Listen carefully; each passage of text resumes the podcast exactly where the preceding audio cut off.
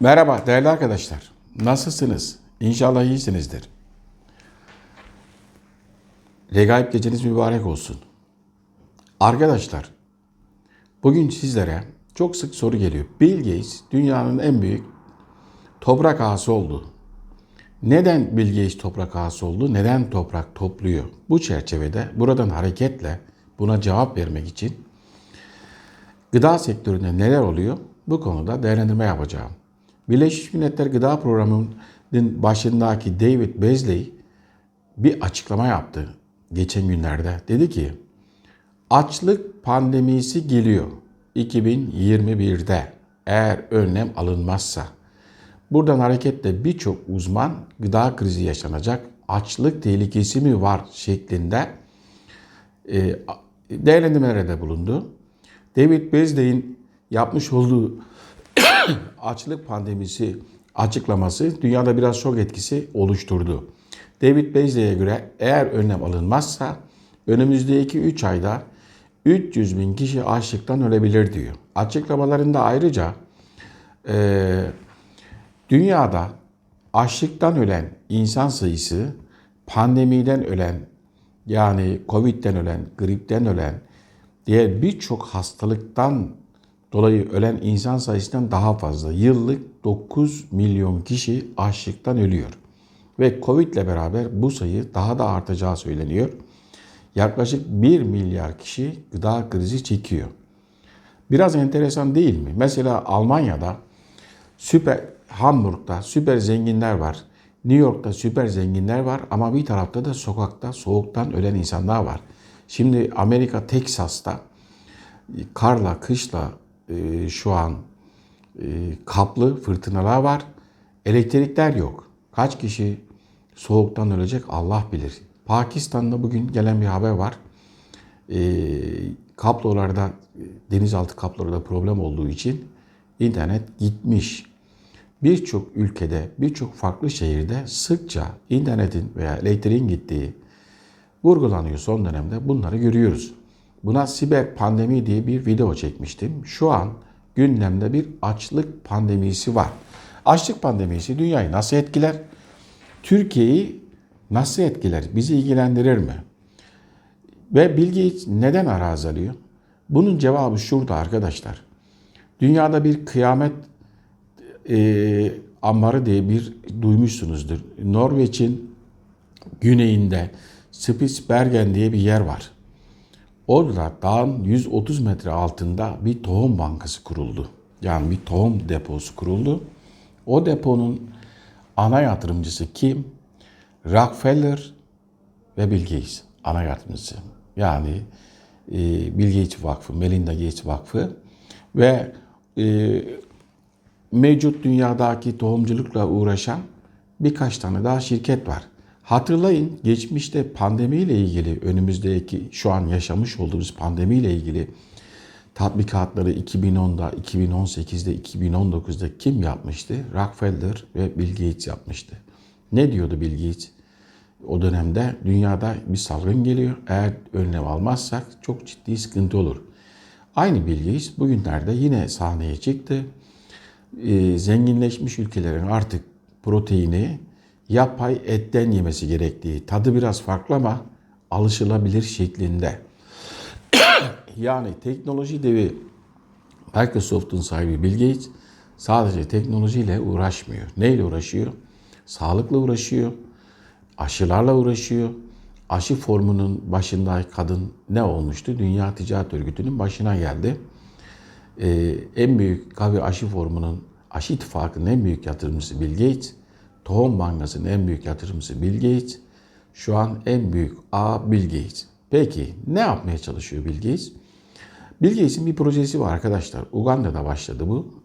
Ee, bu projede 15 milyon dolar yatırdı. A vitaminiyle güçlendirilmiş muz üretiyor. Genetiği değiştirilmiş muz. Özellikle tropikal bölgelerde Güney Amerika'da muz artık yerli tohumla muz kalmadı. Aynı şekilde Afrika'da birçok ülkede e, çiftçilik artık yerli tohumla değil. Çiftçiler tohum bulamıyor. Ve dünya genelinde tohum üreten bir akıl var. ve e, dünyadaki e, arkeolojik kazılarda ne yapılıyor? Sadece arkeolojik, tarihi doküman aranmıyor. Tohum aranıyor arkadaşlar. Genetiği değiştirilmemiş tohum ve toplanıp gidiyor. Hatırlayın bakalım. Göbekli Tepe'de 12 bin yıllık bir tohum bulundu. Ondan bir üretim yapıldı. Ondan yapılan ekmek tam bir ekmek yani gerçek bir ekmek olarak karşımıza çıkmıştı. Mısır'da, buğdayda genetiği değiştirilme çalışmalarını biliyoruz. Tohum sektörü insan hayatı için oldukça önemli. Beslenme için bitkiler, bitkisel tohumlar. Bir de insan neyden besleniyor? Hayvanlardan besleniyor. E hayvanlar neyle besleniyor? Bitkilerle. Genetiği değişmiş bitkilerle, hormonlarla beslenen kısa tavuklar özellikle e, çok hızlı büyüyorlar. Hormonlu dayıyorlar. Yine aynı şekilde büyükbaş hayvancılıkta da insanlık GDO'lu gıdalarla beslendiriliyor. Bu çalışmalar uzun süredir var. Neden bu çalışmaları yapıyorlar? Burada bilgi için iddiası gıda yetersizliği var. Birleşmiş Milletler'in de iddiası gıda yetersizliği var. E genetiği değiştirilmiş bitkiler insanlar için çok fazla insanı doyurabilirim. Hakikaten öyle mi? Birleşmiş Milletler Gıda Programı'nın açıklaması acil 15 milyar dolara ihtiyacımız var. Ve önümüzdeki süreçte Covid ile beraber genetik e, tedarik zincirleri kırıldı dünya genelinde. Covid'in ilk çıktığında Rusya buğday ithalatını, ihracatını durdurmuştu. Ve Çin şu an dünyanın her tarafından mısır ve buğday ithalatı yapıyor. Gıda ithalatı yapıyor. Her anda sürekli e, ulus devletler şimdilik bir problem yok ama Birleşmiş Milletler açlık pandemisi diye baş, bir e, çağrıya başladı.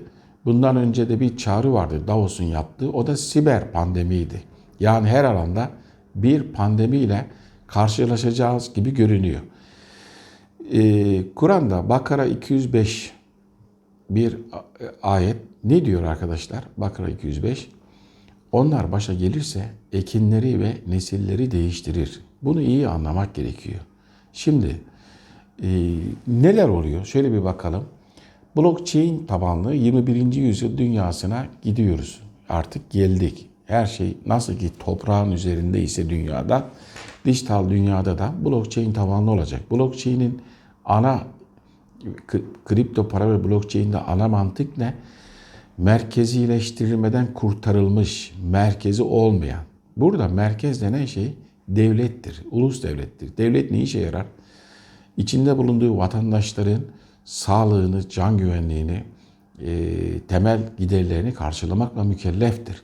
Şimdi biri gözümüzün içine bakaraktan bize merkezileşmeden kurtarılmış diyor. Aslında devletten kurtarılmış diyor. Tohum bir ülkenin en büyük hazinesidir geleceği açısından. Türkiye'de belli bir dönemde yanlış politikalar uygulandı. GDO'lu gıdalar e, ülkeye sokuldu ve hayvansal besinlerde kullanılmaya başlandı. Tarıma girmiyorum zaten biliyorsunuz. Yani önce tarım ilacı veriyorlar. Sonra e, al bu size iyi gelir diye toprak ölüyor. Sonra ayrıca gübre satalım size diyorlar. Toprağı güçlendirin. Daha sonra sizin tohumunuz kötü alın tohum. Tohum noktasında Türkiye'de yerli tohumların satışı da yasak. Tarım Bakanlığı'nın e, eski müsteşarı bir proje başlatmıştı Ege'de. Kanunen yerli tohumlar sat, yasak ama barter yapılabilsin diye daha sonra hızlı bir şekilde görevden alındı. E, müsteşar niye alındığını kendisi de bildiğini zannetmiyorum ama ben izliyorum. Şimdi dünyada merkezileşmeden kurtulmuş merkezsiz bir yapı, küresel bir işbirliği vurgulanıyor sürekli. Yani deniyor ki pandemiyle mücadelede küresel bir işbirliği şart. Ee, Birkaç gün önce İngiltere Başbakanı Boris Johnson'ın bir açıklaması vardı. Küresel bir anlaşma lazım pandemide. Genel kuralların konması. Bugün İsrail'den bir haber vardı. Yeşil rozet uygulaması. Eğer diyor İsrail toplumun içine normal hayatına katılmak istiyorsan aşı olduğuna dair şuraya yeşil bir rozet tak. Tabii bu tartışmalara neden oldu. E, tüm dünyada aynı anda uygulanan projeler, aynı anda alınan kararlar, kuralları göreceğimizi uzun süredir zaten anlatıyorduk. Ulus devletin içindeki siyasal, sosyal eylemlerden çok Artık eylemler de dünya çapında olsun. İşte iklim aktivisti bir kızcağız vardı küçük. Yine bugünlerde sahnede. Şimdi de LGBT için sahnede. Şimdi fıtrat değişimine yönelik insanın en önemli şey besindir. Besinlerde de Birleşmiş Milletler'in ya da bazı uzmanların önerdiği bitkisel besinlere yönelin. Neden yönelelim? Her videoda söylüyorum. Hayvansal besinlerde işte inekler meten gazı çıkartıyor, sera etkisi yapıyor. Dünyada yüzde on dört buçuk. Bu nedenle yapay et üretimine hız verildi. Buradaki iddia edilen amaç küresel ısınmayı önlemek. Ama benim burada gördüğüm fıtratı değiştirmek, beslenmeyi değiştirmek. Dünya çapında yerel tohumları toplarsanız her ülkeden ve merkezi bir tohum e, tohum dağıtırsanız nasıl bir bitkiyle karşılaşacağımızı ne olduğunu bilmiyoruz. Rekombinant DNA teknolojisi var. Aynen şu an mRNA aşısı var ya bu aşının mantığı ne arkadaşlar? E, bakterilerle virüs karşılaştığında bakteriyi virüsten bir parça alıyor, kendi DNA'sına tanımlıyor ve mücadele ediyor. Daha sonra virüs geldiğinde onu tanıyor. Şimdi aynı şekilde insan DNA'sına direkt etki edebilecek RNA, mRNA aşıları ile de insanın bu yöntemle mücadele etmesi gerektiği ancak bunun nasıl bir sonuç vereceği 20 yılda nelerin ortaya çıkacağı bilinmiyor. Bu bitkilerde çok uzun süredir denendi. GDO'lu gıda dediğimiz artık genetiği değiştirilmiş bitkiler hayatımızda işte arkadaşlar bilgi için tarım arazisini alma nedeni toprak ağası olup zengin olmak değil. Çünkü tarım arazilerin ta- tamamını toplasanız 1 milyar dolar yetmez. Yani 2-300 milyon dolarlık bir arazi. Bill Gates'in mal kendi serveti 132 milyar dolar. Bill Gates bunun için Cascade Investment diye bir şirket kurdu. Şirketin e, daha önceki çalışmalarına baktığımızda CEO'sunun bir açıklaması vardı. Bizim arazilerimiz 2014'te Manhattan'ın 7 kat büyüklüğünde. New York'tan Manhattan adası var. 7 kat büyüklüğünde. Şimdi bir toplum mühendisliği var. İnsanın nasıl besleneceği, nasıl yaşayacağı, fıtratının ne olacağı dair bir taraftan teknoloji anlamında gidiyor.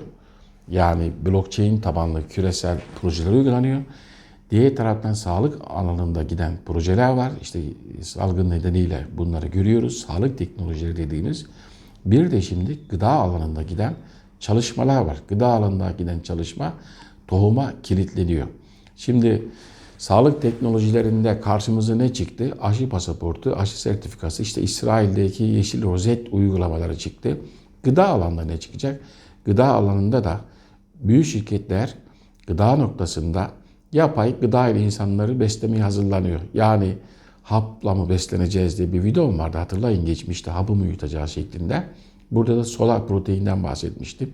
2022'de e, ilk şeyler piyasaya çıkacak. Danimarka'da bir yatırım var bu noktada. Yani güneş kaynaklı protein, toz. Bu programlanabilir tozdur. Dolayısıyla önümüzdeki dönemde insanlığın daha fazla insanı doyurma adına insanlığın kendi normal beslenme doğasından kopartılıyor.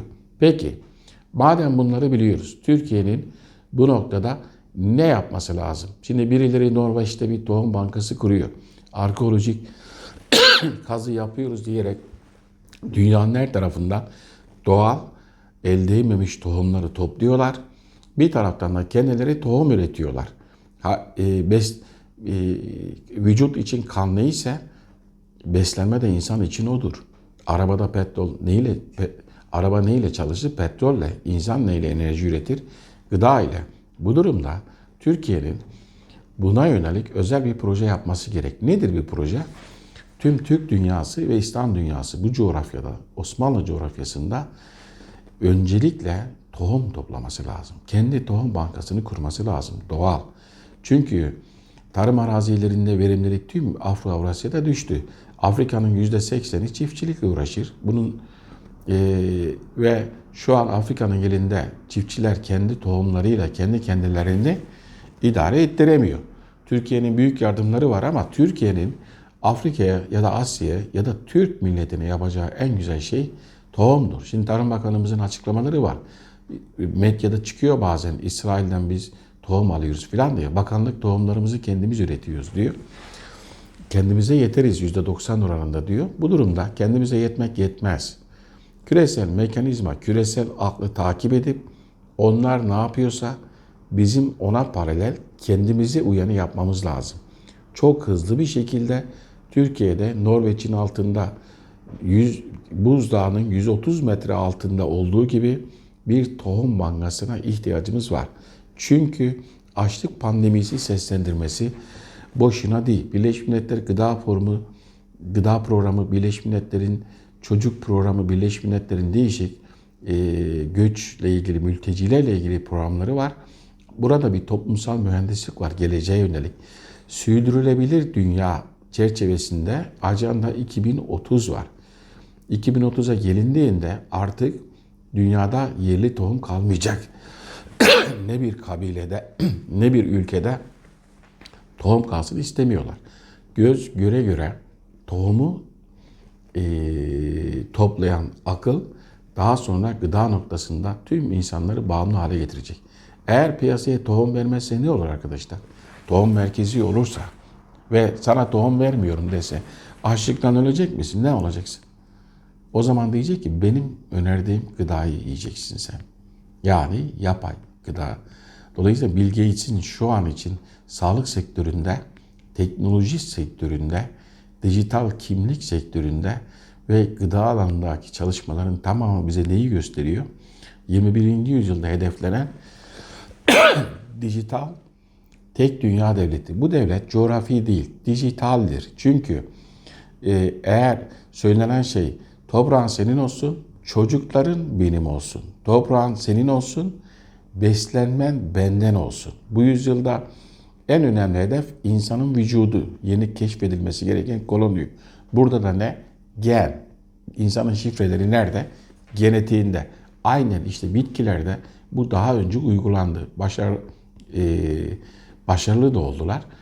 E, bitkilerinde kendi bir genetiği var. Bitki genetiği çözüldüğünde artık buradaki iddia şu, e, her coğrafyada, her e, ülkede yetişebilecek biz istediğimiz toprakta e, genetiği değiştirilmiş bitki üretebiliriz şeklinde yaklaşımlar var. Hoşumuza da gidiyor ama bunun güzel yanları eğer insani olarak kullanılırsa bir problem yok. Eğer insani olarak kullanılmazsa bu ne olur arkadaşlar? Şöyle bir bakın.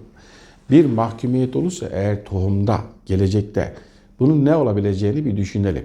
Bu nedenle Birleşmiş Milletler'in uyarıları insani açıdan evet baktığımızda dünyada ciddi bir tedarik zinciri var. Şimdi Covid noktasında bu süreç devam edecek. Şimdilik yaz geldi muhtemelen açılacağız ama bu kapanma süreci Kasım'da yine bizimle yüzleşeceğimiz bir olay. Çünkü korona herpes virüs gibi herpes virüs uçuk virüsü dediğimiz stres, stres anında bağışıklık sistemi zayıflarsa anında çıkar. Korona da öyle bir şey. Bundan sonra korona ile yaşamaya alışacağız. Bunu söylüyorlar zaten. Ancak normalde eğer yönetilmiyorsa bir mutasyon korona çok da bir süre sonra azalaraktan gider. Bu nedenle arkadaşlar bizim gıda noktasında acilen bir tohum bankasına Türkiye'nin vardır ama bunun daha kapsamlı geliştirilmiş e, tüm Afro-Avrasya'yı kapsayan, bu coğrafyayı kapsayan bir tohum bankasına ihtiyacımız var. E, önümüzdeki dönem insan beslenmesiyle ve gıdalarla ilgili ciddi problemler gündeme gelebilir. Koronanın birkaç yıl daha kapalı kaldığını düşünün. Tedarik zincirleri filan. Bu nedenle devletin e, özellikle kuru gıda noktasında stok yapmasında fayda var. Bunu Çin yapıyorsa bunun bir nedeni vardır. Yani ihtiyacından fazla dünya genelinde eğer bir şey topluyorsa bunun bir nedeni vardır arkadaşlar diye düşünüyorum. Devleti yönetenlerin de bu noktada bu konuyu ciddiye alması yani açlık pandemisi denen olay. Türkiye'de bir açlık söz konusu olur mu? Türkiye'de böyle bir şey yaşayacağımızı ben zannetmiyorum. Ama yine de bu konuda dikkatli olmamız lazım. Çünkü Türkiye'nin tarım arazileri verimli ve herkesin e, memleketi var. Yardımlaşması var. Her videoda söylediğim gibi. Bu nedenle Türkiye'de böyle bir açlık pandemisi beklemiyorum ben. Ama dünyada böyle bir şey gündeme gelecek. Çünkü Birleşmiş Milletler'in seslendirdiği, Bill Gates'in, Rockefeller'in içinde olduğu, dile getirdikleri her şey adım adım yaşanıyor. Dünyadaki gıda krizi önümüzdeki süreçte bunu iklim krizine bağlıyorlar. Çünkü ilk hızlı bir dünya tarihte dönem dönem yaşadığı gibi iklim kriziyle karşı karşıya. İklim krizi neyi etkileyecek? İklim krizinin kaynağı ne? Daha önce bahsetmiştim. Güneş rüzgarları, güneş, güneşin dış katı korona katı. Yerde korona, gökte korona. Güneş rüzgarları normalin dışında şiddetli ortaya çıktığında manyetik alanı etkiliyor. Bu da iklimi etkiliyor. Bu da önümüzdeki süreçte ciddi bir gıda krizine vesile olabilir.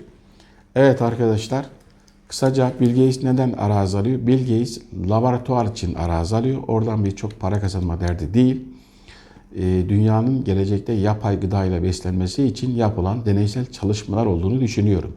Bunu düşündürmemi gereken neden de bahsettiğim gibi Uganda'daki muz A vitaminle desteklenen muz çalışması ve geçmişte buna benzer altın pirinç diye bir çalışma vardı. Çin'de çok ciddi tartışmalara vesile olmuştu. Aynı şekilde farklı alanlarda deney yapıldığını düşünüyorum. Şimdilik bu kadar arkadaşlar. Görüşmek üzere.